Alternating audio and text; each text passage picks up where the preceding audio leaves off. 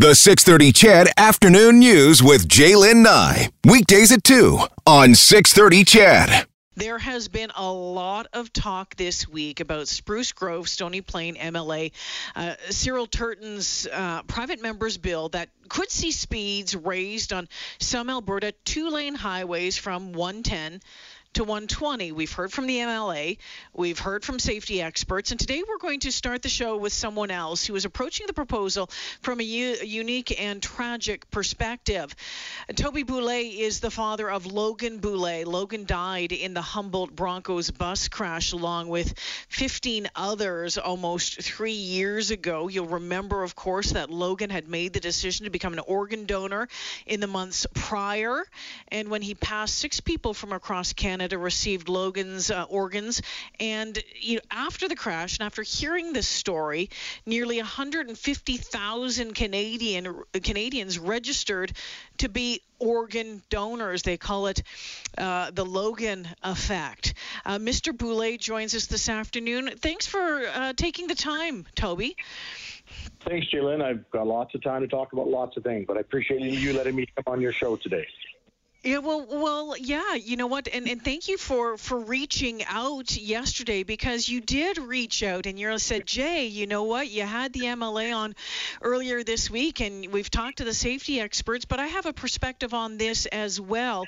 And of course, you're approaching it from a couple of different angles, and I want to get to those both. But let's start with the safety factor, Mr. Boulet. Your thoughts first off when when you heard about this proposal. My first thoughts were that, well, number one, I think the highway speeds in Alberta are just fine. I like 110, and I've got my share of speeding tickets. Trust me. So I'm not coming here as a holier than thou. I just got a photo radar the other day, and I paid that bill, and you just got to keep going forward and learn. So I, I understand that, but I don't understand why we'd be wanting to increase speed limits on four lane highways outside of the major centers. That to me that just struck me as odd. And I just kind of let that sit in my stomach for a while. And then I listened to your show and I got upset. And I listened to Mark Connolly's show on CBC and I got more upset. So I wrote both you guys. And so here we are today. So here we are today. So uh, yeah. why?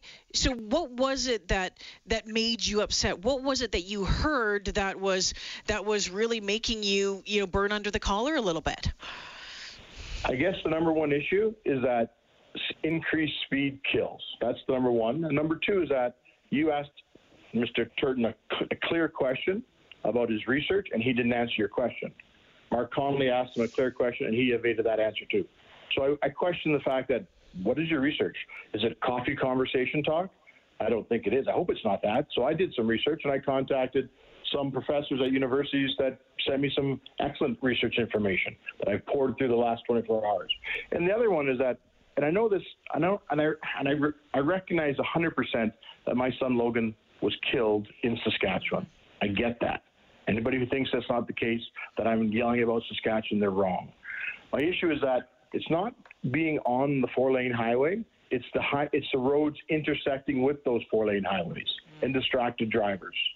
You can be going 120, and I drive lots from Lethbridge out to Medicine or to Taber on the four-lane highway, and I can be going 120. It's supposed to be 110, and I'm cruising along, and I see a, a vehicle approaching on the on the side road, coming up to, to an intersection that they have a stop sign, and I slow down.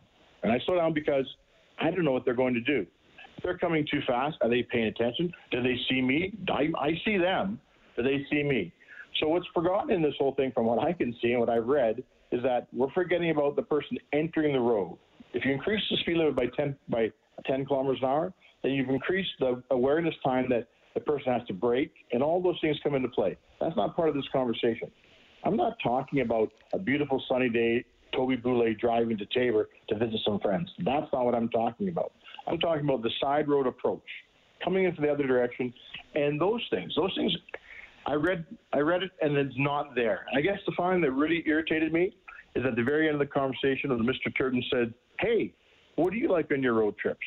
And you asked, which is fine. And he goes, I like beef jerky. But you know what, John? Since Logan passed, and I know this is a fact from families across Alberta that have lost children. I taught school for 30 years, and I know families that have lost children. And they can't go into the grocery store and buy their favorite things again. They can't walk down that aisle. They can't wa- watch this movie.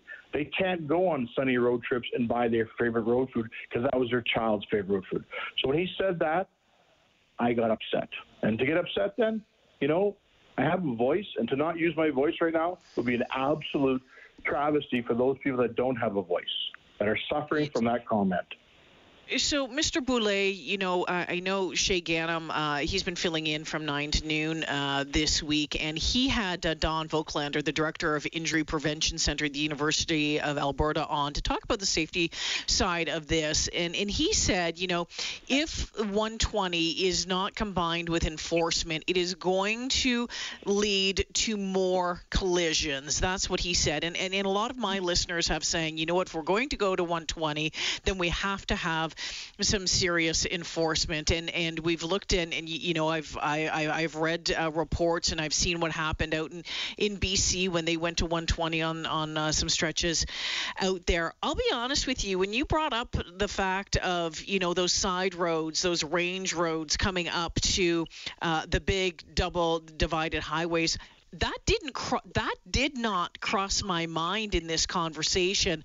And you know the more i think about it I, I think about the challenge of trying to get onto the highway when you know the traffic is going at 120 or 130 now let's be real it, it already is for instance between calgary and edmonton. That can be a real challenge though and that can be a, a real danger and if everyone is doing it now is doing 120 that could pose some some real issues. So i get what you're saying on that now. I, I hadn't thought about that before. The other side of that and i appreciate that is that if you look at older drivers. I don't want to go into. I'm 57, so I guess I would be yeah. maybe older driver. and if I and since the crash, I my mom lives in Olds, Alberta, with my brother Twain, and I drive from Lethbridge to Olds. It's a three-hour drive. If I go in the four lane to Fort Macleod, north around Calgary on the Ring Road, and go to Olds, it takes me two hours and 45 minutes. If I drive the other way, go up through Vulcan, take the back roads, nice highways that they are, it takes me three hours, 15 minutes. So really, what difference does it make? I'm driving. Yeah, in the lo- yeah. Yeah in the long run, another another 10 kilometers an hour, I think, uh, from Calgary to Edmonton. I think I saw the numbers. Only it's like 10 minutes faster, something like that. You know, um, you have said this is just going to allow people to go faster, and you know, unfortunately, it could lead to more accidents, and that's what your research is, is showing you as well. I mean, what are what are you hoping um, by, by using your voice and speaking out? What are you what are you hoping um, will happen here? Well, what I what I really want to have happen is that the senior members of the Alberta government in the next round, when they go to the committee, say, yeah, we should take this bill off the table because one, it goes against our priorities in Alberta of keeping Albertans safe. It goes against that. The research is overwhelming, so the bill should be put aside. Let's let's do a study first. Let's study and then bring the bill. You know what? If I put lots of chocolate chip cookies out, and then I decide in two months, no more chocolate chip cookies, well, I'm, I'm going to be mad. Someone's going to be mad at my house. I should say that my wife does that, not me. I'm going to be mad.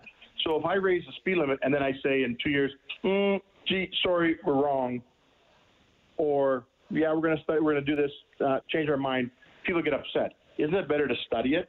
In Ontario right now, in their 400 series Rosa 401, those ones in Ontario, of course, they're doing a pilot project and they're actually studying it before it goes forward and they've got their numbers. They're they're talking 21% more fatalities, and it's not just crashes; it's fatalities. And I'm just going to read something to you, if I just have a second here from this report. It just talks about. Uh, the momentum is proportional to speed. Because everybody knows that once you fast you go, you hit something, kinetics, physics, it destroys it faster. And kinetic energy is square. Both are nullified in a collision when the brain crushes against the skull the skull against the windshield, the heart and lungs against the rib cage, and the body against the seatbelt, airbag or steering wheel. The reality is just is just the reality of physics and properties of materials. I'm going to read to you now Logan's coroner report from the Saskatchewan coroner's office. And just what I just told you, and this is Logan. And the bus was going 100 kilometers an hour, and they were T-boned by a truck, as everyone knows, that was going 80 kilometers an hour. Everybody was going the speed limit. It's just distracted driving. Medical records showed a traumatic brain injury which consisted of a displaced left frontal bone calvario fracture, an interventricular heart hemorrhage, extensive bilateral subcarotid hemorrhage and diffuse cerebral edema. There was a left scapular fracture, left rib fractures, with a pulmonary contusion to the lower right lung, as well as unstable L2 spine fracture, also identified on medical imaging. Logan was giving a poor prognosis for recovery, and brain death was announced on April 7th. Logan became an organ donor. So I guess people that are saying, yeah, increase the speed limit, are have they had have they lost a child or a loved one to a tragic car fatality? Probably not. They're just saying, let's go fast. And that's what I was four years ago. I, I got to get the Olds to visit my mom, so I'm going to drive 125. Now I drive 105. So th- Toby Boulet so joining me this afternoon. Go ahead. Oh no, no, I just sorry. That's that's that yeah. part. I just want to reinforce yeah. that it's it's there's different uh, points of view, and I don't think Mr. Curtin has looked at. I even thought about the point of view of the people that have suffered tragedy, not just my tragedy. Thousands of Albertans are out there that have suffered tragedy. So I'm not speaking just for me. Toby, I want to I want to thank you for um, you know for bringing your perspective to this conversation because I think it's important to hear all of the perspectives and hear all of the views coming in and the thoughts the thoughts coming in. And uh, I was surprised actually when I when we first started talking about this on on Monday. I thought it would be more overwhelming. Yes, yes, yes. Let's do this.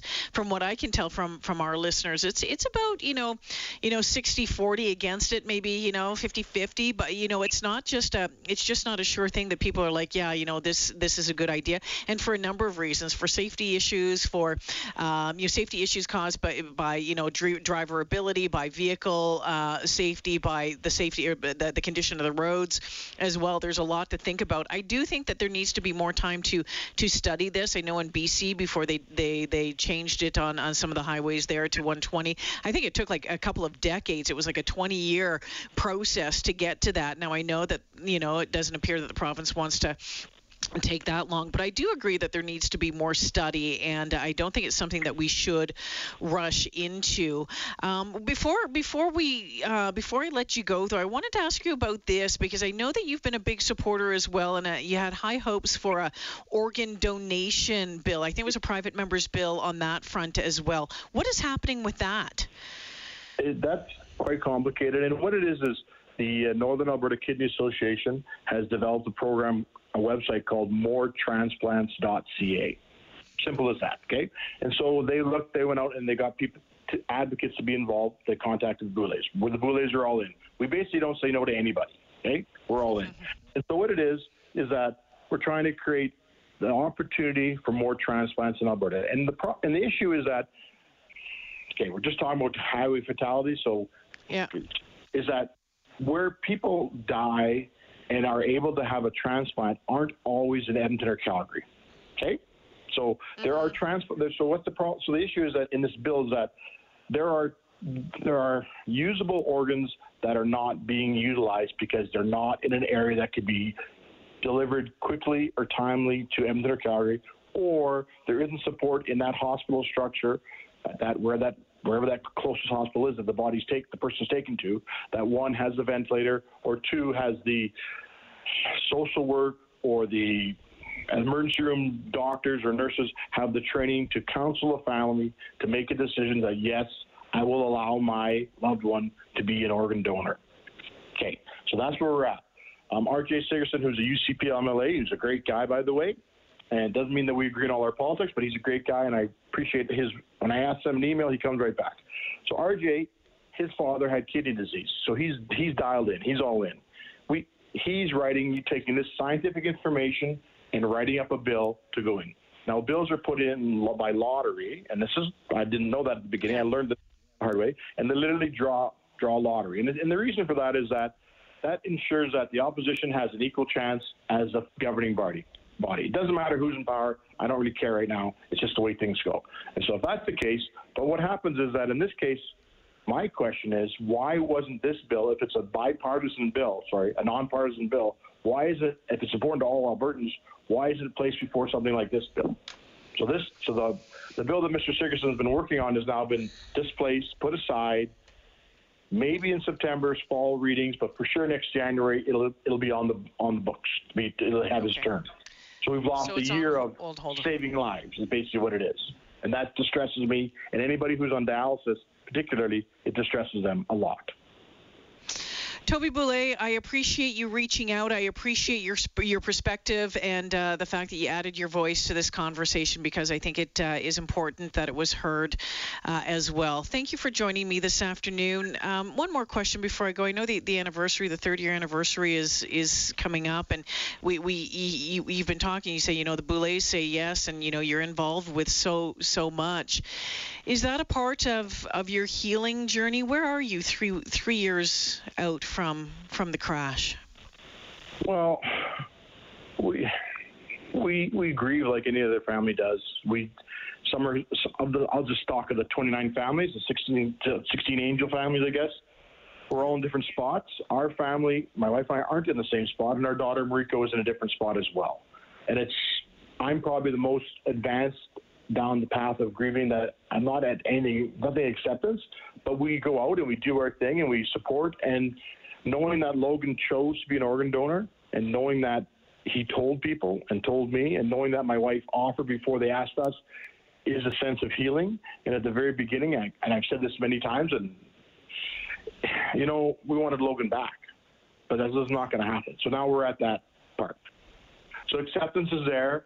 And so, how can we help other people? We do anything, anything. We, anybody asks us to go speak, we've gone except for once. We said we had to say no because there's a uh, conflict in the schedule. We don't ask for any money, we just go. So today, for example, I was doing a plasma donation, and a bunch of girls from the University Rugby team were there in their green shirt day shirts as well.